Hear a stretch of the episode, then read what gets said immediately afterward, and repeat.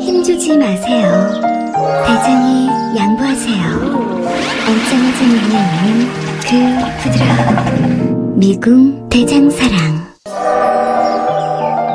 아무도 몰랐어요. 제가 벌써 사고 나온 걸. 안짱하진 양념은 배출의 카타르시스. 빅동의 추억.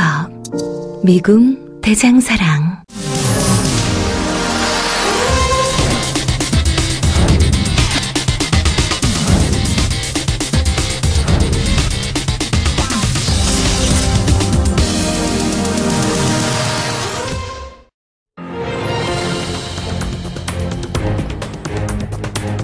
안녕하십니까, 민동기입니다.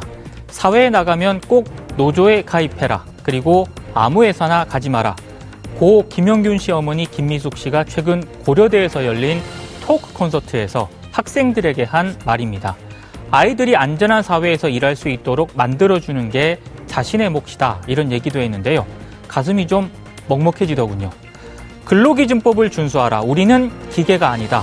근로기준법 준수를 외치며 전태일 열사가 분신한 게 1970년 11월 13일입니다. 당시 그의 나이 22살이었습니다. 2019년 오늘의 노동자 권리, 1970년 그때보다 많이 나아졌을까요? 답은 저마다 다를 겁니다. 하지만 분명한 것은 여전히 많은 노동자들이 안전사고로 목숨을 잃고 있고 과로사를 당하고 있다는 사실입니다. 수많은 전태일이 노동 현장에서 일하고 있는 오늘은 129주년 세계 노동절입니다. 오늘의 뜨거운 이슈를 쉽고 바르고 명쾌하게 정리하는 시간, 5월 1일 수요일 이슈파이터 출발합니다.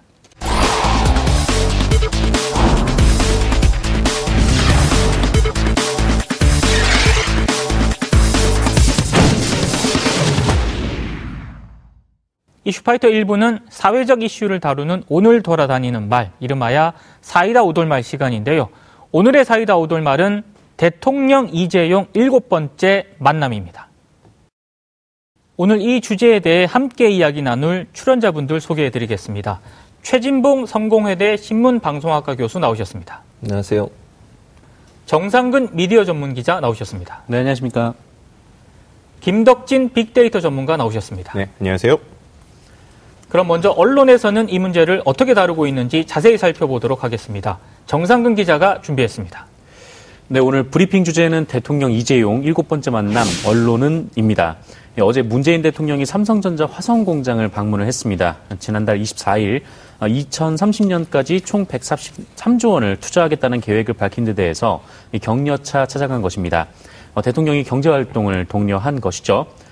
그런데 이 만남에 부정적인 시각도 있습니다. 이재용 부회장의 재판이 얼마 남지 않았다라는 비판입니다. 행정부와 사법부가 엄연히 분리돼 있지만 이 두 사람이 잦은 만남이 판결에 영향을 줄 수 있다라는 우려입니다. 언론의 시선도 이 지점에서 판이하게 갈리고 있습니다. 먼저 중앙일보 보시겠습니다. 일면 톱기사로 해당 소식을 전하면서 이 문재인 대통령의 파인트리 세계 1위 삼성의 목표 돕겠다라는 발언을 제목으로 뽑았습니다. 기사도 긍정적 단어들을 사용했는데요. 비전을 제시했다, 시스템 메모리는 성장 가능성이 크다는 게 청와대 설명이다 등등입니다. 사설 이벤트로 끝나선 안 될 대통령의 기업 현장 방문에서도 이 문재인 대통령의 행보에 대해서 요즘 들어 부쩍 경제 현장을 챙기는 모습은 고무적이라고 칭찬했습니다. 동아일보도 3면 4차 혁명 엔진, 시스템 반도체, 민관 손잡고 300조 시장 공략 기사를 통해서 이 문재인 대통령의 행보를 높이 평가했습니다. 기업이 끌고 정부가 밀어 3대 신산업 육성이라는 중간 제목을 넣기도 했습니다. 사설도 마찬가지입니다. 문 대통령 삼성전자 방문, 핵심 산업 육성의 신호탄 돼야에서 이 동아일보는 국내외 경제가 어려운 상황에서 대통령이 직접 한국의 대표 기업을 방문해 지원 방안을 발표한 것은 기업들의 투자 의욕을 살리는 데 기여한 것이라고 칭찬을 했습니다. 조선일보는 정부의 경제기조 변화의 가능성에 대해서 주목을 했습니다. 6면 문 대통령 삼성은 새 희망, 이례적 찬사라는 제목에서 문 대통령이 취임 초 소득주도 성장과 공정경제를 앞세우며 대기업과 거리를 유지했던 것과 대비된다라고 주장하면서 경제 상황이 날로 악화되자 문 대통령이 친기업 경제기조로 전환하려는 것 아니냐 있는 관측이 나왔다고 보도했습니다. 한국일보도 이면에 경기 둔화에 문 대통령 기업 프렌들리 가속 제목의 기사를 내고 이 정부의 경제 기조 변화에 주목을 했습니다. 집권 후반기 주요 정책 과제인 경제 살리기에 속도를 내겠다는 의지를 천명한 것이라는 해석입니다. 다만 정부와 삼성 밀월이냐 일부 시선에 지원과 재판, 수사는 별개, 그 선 그은 청이라는 제목의 기사에서 이재용 대법 선고 앞 미묘한 시점이라는 점을 부제목으로 넣었습니다. 경향신문은 문 대통령 시스템 반도체 1위, 정부가 돕겠다, 이재용 적극 투자 기사 말미에 이 부회장의 상고심 선고에 영향을 줄 수 있다는 비판이 나온다라고 짧게 언급했는데요. 다만 사설 문 대통령의 삼성 방문을 바라보는 엇갈리는 시선에서는 이 대통령이 재벌을 만난 것이 재판이나 수사에 영향을 미칠 수도 없고 미쳐서도 안 된다라고 지적했습니다. 한겨레는 보다 비판적인 제목을 달았습니다. 그 일면 기사 제목이 삼성 손잡은 문재인 정부 재벌 중심 성장 회귀하나입니다. 한겨레는 이 기사에서 최근 소득주도 성장에서 혁신 성장으로 무게중심을 옮겨온 이 문재인 정부가 재벌 대기업 중심의 성장 전략으로 본격 회귀한 것이라는 지적이 나온다라고 비판했습니다. 사설 문 대통령 이 부회장 만남을 바라보는 여러 시선에서는 이 정부가 불필요한 오해를 사지 않으려면 정책의 일관성이 중요하다고 지적하기도 했습니다. 네, 지금까지 언론사별 보도를 한번 살펴봤는데요. 교수님. 네. 항상 논조는 아니었는데 네. 오늘은 정반대 양상을 좀 보입니다. 그러니까요. 보수신문이 정부와 문재인 대통령을 항상 공격하는 위치에 있었는데 그랬었죠. 네. 오늘은 칭찬하는 쪽으로 바뀌었거든요. 그러니까요. 그럼 보면 아마 이제 기업 보수 언론들이 친기업적인 정서를 보이지 않아요. 특히 이제 대기업이나 아니면 재벌 기업에 대해 재벌 정책을 옹호하고 예. 그런 부분들을 강조해서 보도하는 게 보통 보수 언론의 태도라고 보면 예. 문재인 대통령이 삼성을 방문한 것도 결국 그런 관점에서 아마 긍정적으로 평가하는 기사를 쓰지 않았나 이런 생각이 들어요. 아하. 근데 그거는 보수 언론의 기대라고 저는 생각하고요. 예. 물론 저는 기본적으로 대통령이 기업을 방문해서 기업이 좀 더 경제 활성화를 위해서 기여할 수 있는 부분이 있다면 그 부분을 좀 기여할 수 있도록 독려하고 격려하고 또 정부가 도울 부분이 있다면 합법적인 범위 내에서 도울 수 있다고 생각을 합니다. 네. 그 부분이 문제라고 보진 않아요. 다만 그게 과연 이재용 부회장이 개인적으로 받고 있는 재판이나 아니면 법률적인 어떤 심판에 관련해서 영향을 미칠 것이라고 생각하는 것은 그 자체가 연결시키는 것 자체가 과거 정부의 생각과 동일하다는 생각이 들어요. 저는. 과거 정부는 그렇게 했었죠. 그런데 네. 예를 들어 정부가 어느 기업과 친분한 관계를 맺고 그걸 통해서 뭔가 받고 기브 앤 테이크 식으로 기업의 총수들에게 뭔가 면제부를 주고서 뭔가 경제적 이익을 얻는 이런 행동들을 계속 반복해 왔잖아요. 예. 그것도 박근혜 전 정권 같은 경우에는 최순실 씨가 거의 끼어들어가지고 삼성한테 돈 받고 삼성한테 혜택을 주는 거였죠. 이건 개인적인 이익을 취하는 거였고 네. 문재인 대통령이 지금 삼성을 방문하는 것은 국가 경제에 일정 부분 기여할 수 있는 부분이 있다고 하면 네. 삼성이 그런 역할을 하는 것에 대해서 정부는 얼마든지 도울 수 있다. 다만 그것과 이재용 부회장의 지금 현재 법적인 어떤 처벌을 받을지 안 받을지 모르겠습니다만 법적인 어떤 심판을 받고 있는 것과는 별개의 문제로 봐야 된다고 보는 것 같아요. 그러나 보수 언론은 그렇게 보지 않고 예. 마치 이걸 두 가지를 연결시켜서 예. 문재인 대통령이 삼성을 방문하는 것이 마치 이재용에게 면죄부를 주는 것처럼 그렇게 보도하는 그런 뉘앙스를 보이는 것은 저는 잘못됐다고 봐요. 아하. 그러니까 행정부의 수반으로서 대통령이 할 수 있는 역할이 뭐냐 하는 부분과 예. 이재용 부회장의 개인적인 어떤 범죄 행위가 있다고 하면 그 범죄 행위에 대한 재판의 문제는 별개의 문제로 봐야 될 텐데 예. 이걸 자꾸 연결시켜서 얘기하면서 분위기를 그쪽으로 몰고 가려고 하는 게 아닌가 하는 우려가 들고 또 하나 꼭 여기서 말씀드리고 싶은 것은 제가 이제 이렇게 보수 패널들하고 토론하고 이런 이제 프로그램에서 하다 보면 예. 이 문제에 대해서 언론이 이렇게 보도하잖아요. 예. 근데 보수 패널들은 문재인 대통령을 또 비판해요. 왜 이 시기에 삼성을 가가지고 삼성의 면제부를 주는 것처럼 보여지게 하느냐 이렇게 얘기하더라고요. 아하. 그래서 약간 좀 이상하다. 언론은 그렇게 보수 언론들은 그렇게 얘기하는데 예전에는 보수 언론과 보수 패널의 논조가 거의 비슷했거든요. 예. 그러니까 조선일보나 중앙이나 동아에서 뭐 올려주면 그거 보고 이제 보수 패널들이 또 얘기하고 이랬었는데 네. 이상하게 이 사안만은 또 문재인 대통령을 비판을 해요. 어쨌든 비판하고 싶은 거죠. 이유와 난 모르겠고 일단 네. 문재인 대통령 비판하고 보겠다 이런 의도가 아닌가 하는 생각이 들긴 하는데 예. 그런 점에서는 약간 이 보수 패널들과 보수 언론의 보도 태도는 약간의 차이가 있다 이렇게 볼 수 있을 것 같습니다. 알겠습니다. 정상근 기자, 네. 아까 지금 주요 언론사별 그 보도를 쭉 정리를 해주셨는데 네네. 오늘 일면에 실린 사진 있지 않습니까? 네. 노동절이긴 한데 대부분 이제 문재인 대통령하고 이재용 부회장 그 사진을 실었더라고요. 그렇죠. 네. 노동절 관련 사진을 실은 곳은 서울신문 딱 한 곳이던데. 네. 근데 한 곳이 이상한 사진을 실었다는 그런 얘기가 있습니다. 어디입니까? 네, 조선일보만 좀 다른 신문을 다른 사진을 실었는데, 예. 네, 조선일보가 이제 그 일왕의 교체, 예. 네, 그 장면을 사진으로 실었습니다. 아하. 네. 이게 원래 일면 사진이라는 게 뭐 전날 가장 상징적이었던 사건의 사진 혹은 그날 이 당일에 가장 의미를 보여줄 수 있는 그런 사진들을 골라 쓰는 게 일반적인데, 네.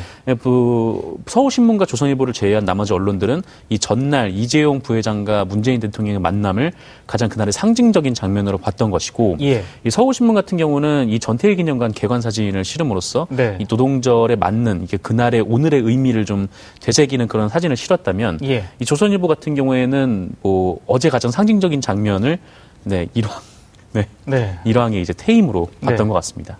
교수님, 이건, 네. 어떻게 좀 보시나요?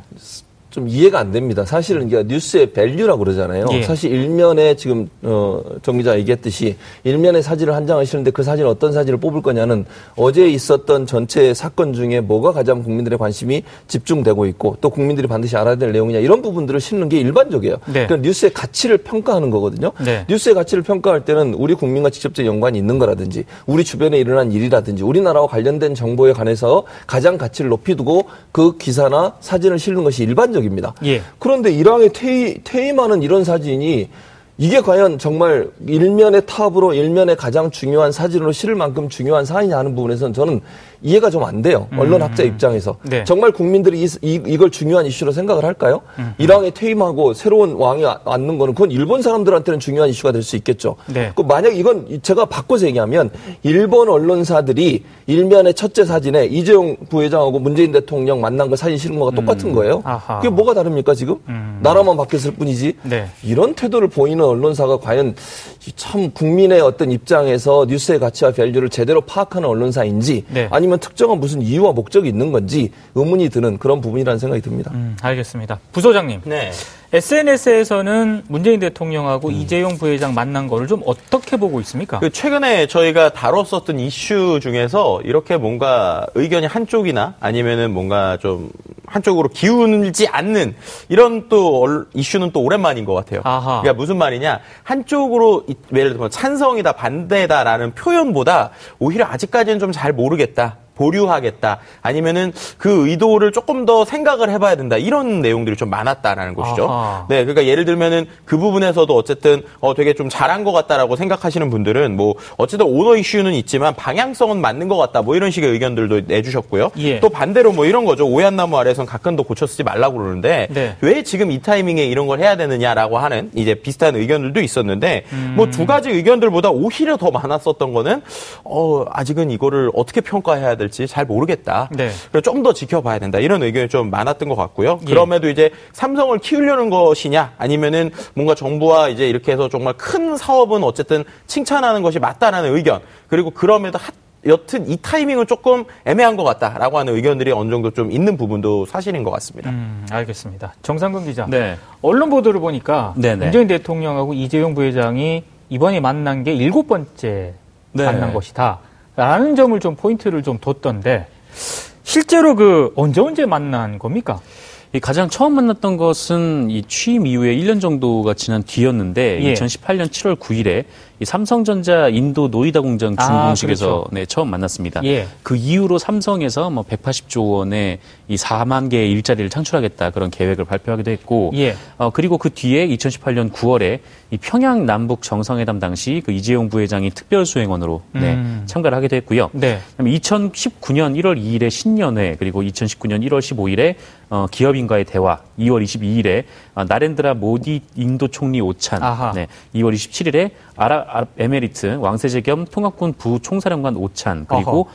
어제 이 삼성전자 시스템 반도체 비전 선포식까지, 네, 총 7번째 만남을 가졌습니다. 예. 교수님. 예. 대통령이 경제 주체들하고 만나는 거 있지 않습니까? 예. 뭐 당연하다 이렇게 보는 시각도 있긴 한데, 예. 아니다. 좀 시기적으로 봤을 때 조심했어야 된다. 이런 또 시각도 있거든요. 그렇죠. 일부에서 이제 그런 시각이 있어요. 특히 삼성이 지금 이재용 부회장이 재판을 받고 있는 상황이잖아요. 대법원 판결만 남겨놓고 있는, 그렇죠. 상황이기 때문에 민감할 수 있다. 네. 그런 점은 충분히 이해는 돼요. 그렇게 이제 우려하시는 분들의 시각이나 생각은. 예. 근데 저는 중요한 건 이렇다고 봅니다. 문재인 정부가 과연 과거 정부처럼 그러면, 네. 이걸 무슨 딜이나 아니면 거래의 대상으로 삼을 거냐 하는 문제라고 봐요. 그리고 이번에 삼성 공장을 방문하신 것은 이재용 부회장이 요청을 신청을 했었어요. 네. 1월 초에 잘 아시는 것처럼 청와대 방문한 적이 있어요. 기업인과의 그렇죠. 대화. 네. 그때 청와대 이제 회의 끝나고 청와대 경내를 이렇게 산책을 하면서 이재용 부회장이 대통령한테 부탁을 했어요. 예. 우리 공장도 한번 방문해 주셨으면 좋겠다. 그랬더니 대통령이 투자 많이 하고 일자리 많이 만들어내면 내가 가겠다. 네. 약속을 하신 거예요. 예. 그래서 이번에 화성에서 이제 공장 만든 거 아니겠습니까? 네네. 그리고 133조라고 하는 돈을 투자하겠다고 얘기를 했고요. 예. 그러면 대통령 입장에서는 기업이 그렇게 일자리 만들어내고 경제를 위해서 열심히 뛰겠다고 하면 대통령 입장에서 격려하는 것은 저는 지극히 당연하다고 생각해요. 아하. 근데 그것이 과연 두고 보면 알 거 아니에요. 예. 지금까지 우려하는 것처럼 정말 전 정부들처럼 박근혜, 이명박 정부들처럼 만약에 대통령이 이걸 거래의 대상으로 삼고 삼성에게 뭔가 면제부를 주고 이러면 문제가 되지만 예. 삼성과 관련해서 지금 엊그제도 2명이나 구속이 됐잖아요. 그렇죠. 지금 바이오 에픽스에 있는 사람들. 네. 전 당연히 구속된다고 봐요. 나쁜 짓 했으니까. 그리고 이재용 부회장도 만약에 정말 범죄 행위가 명확하다고 하면 예. 대법원에서 판결 나겠죠. 어떤 형태로 판결이 나든. 네. 그거는 대통령의 어떤 행정부 수반으로서 행동과 이재용 부회장에 대한 재판은 별개의 문제로 봐야 된다. 저는 그렇게 네. 보고요. 우려하는 만큼 이 정부가 그렇게 이전 정부처럼 그렇게 할 거라고 저는 개인적으로는 생각하지 않습니다. 네. 그건 왜냐하면 이 정부가 더욱더 조심할 거라고 생각해요. 그런 우려가 있다는 것도 충분히 알고 있고 그렇다고 하면 행동이라든지 아니면 사법부의 어떤 영향력을 행사하는 행동을 절대로 하지 않을 거라고 보기 때문에 예. 그런 우려를 좀 접으셔도 되지 않겠나 이런 생각은 듭니다. 알겠습니다. 자, 그러면 우리 국민들은 이번 사안을 어떻게 바라보고 있을지 빅데이터를 통해 한번 알아보도록 하겠습니다.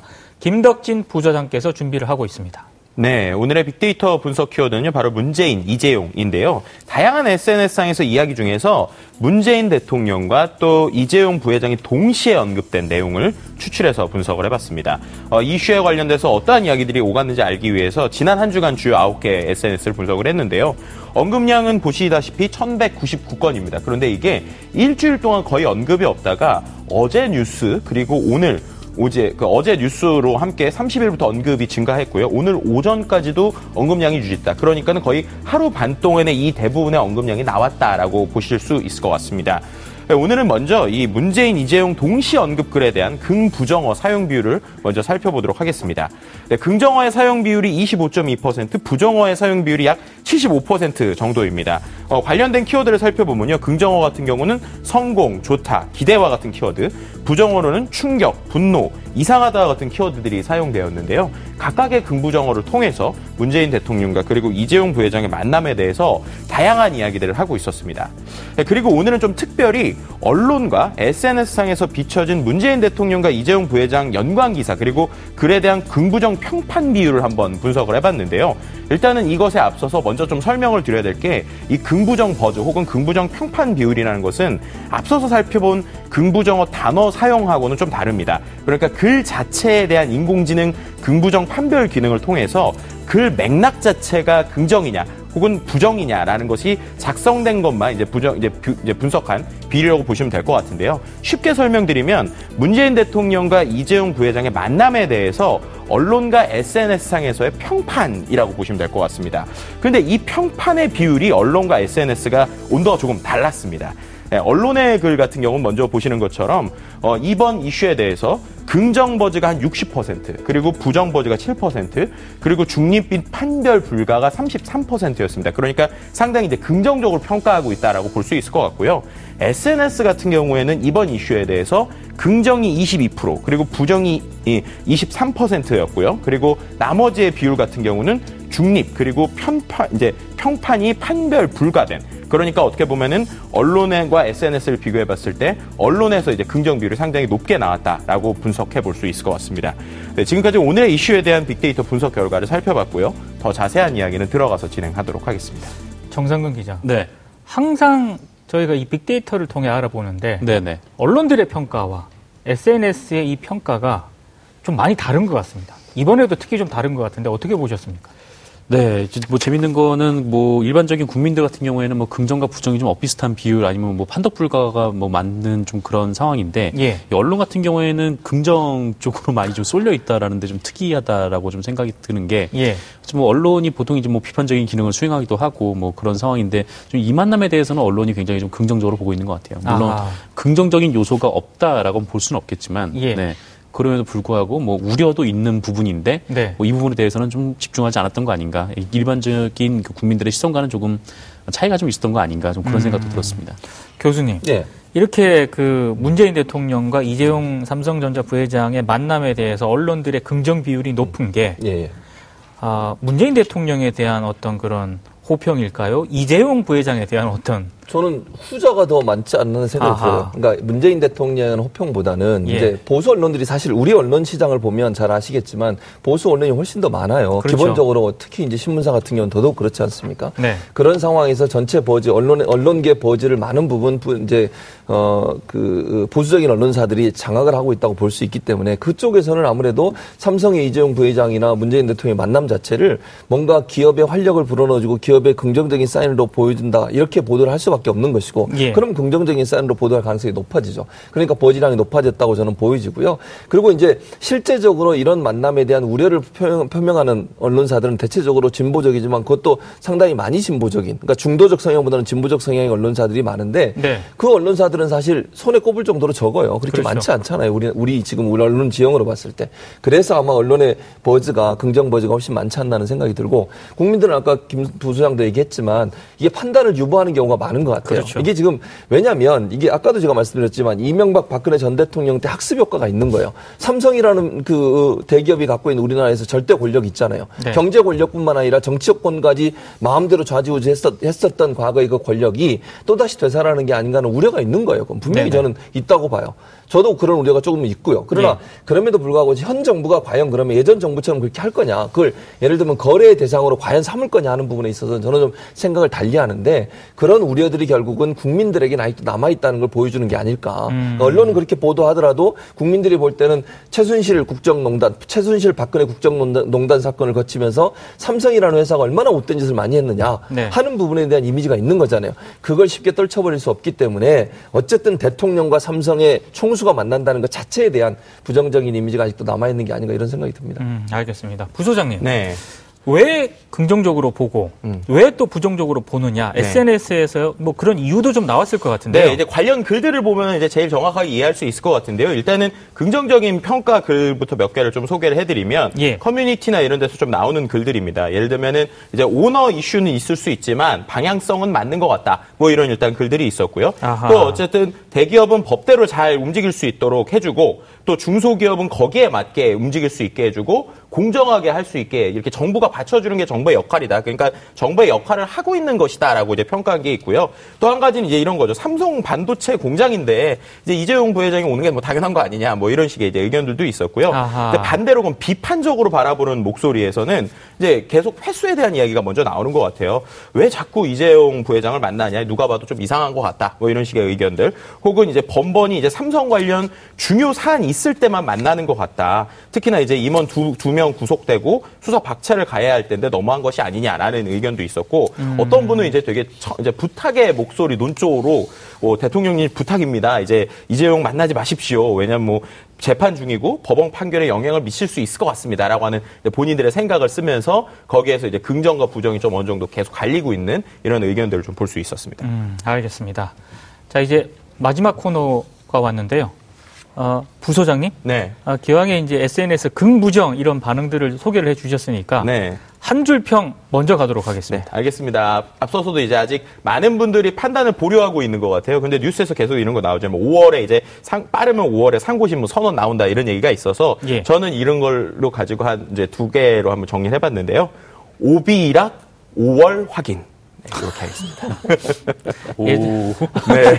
저도 한번 라임을 한번 맞춰봤습니다. 네, 우리 기자님 앞서서. 정상근 기자가 네. 놀랐는데요. 네. 아, 네. 라임 맞추는 게 한 줄평에 지금 이 유행이 되고 있는 것 같습니다. 네. 정상근 기자 한 줄평도 혹시 라임 맞춰왔습니까? 제가 그 선도자지만 오늘은 다른 걸로 준비해왔습니다. 네. 네.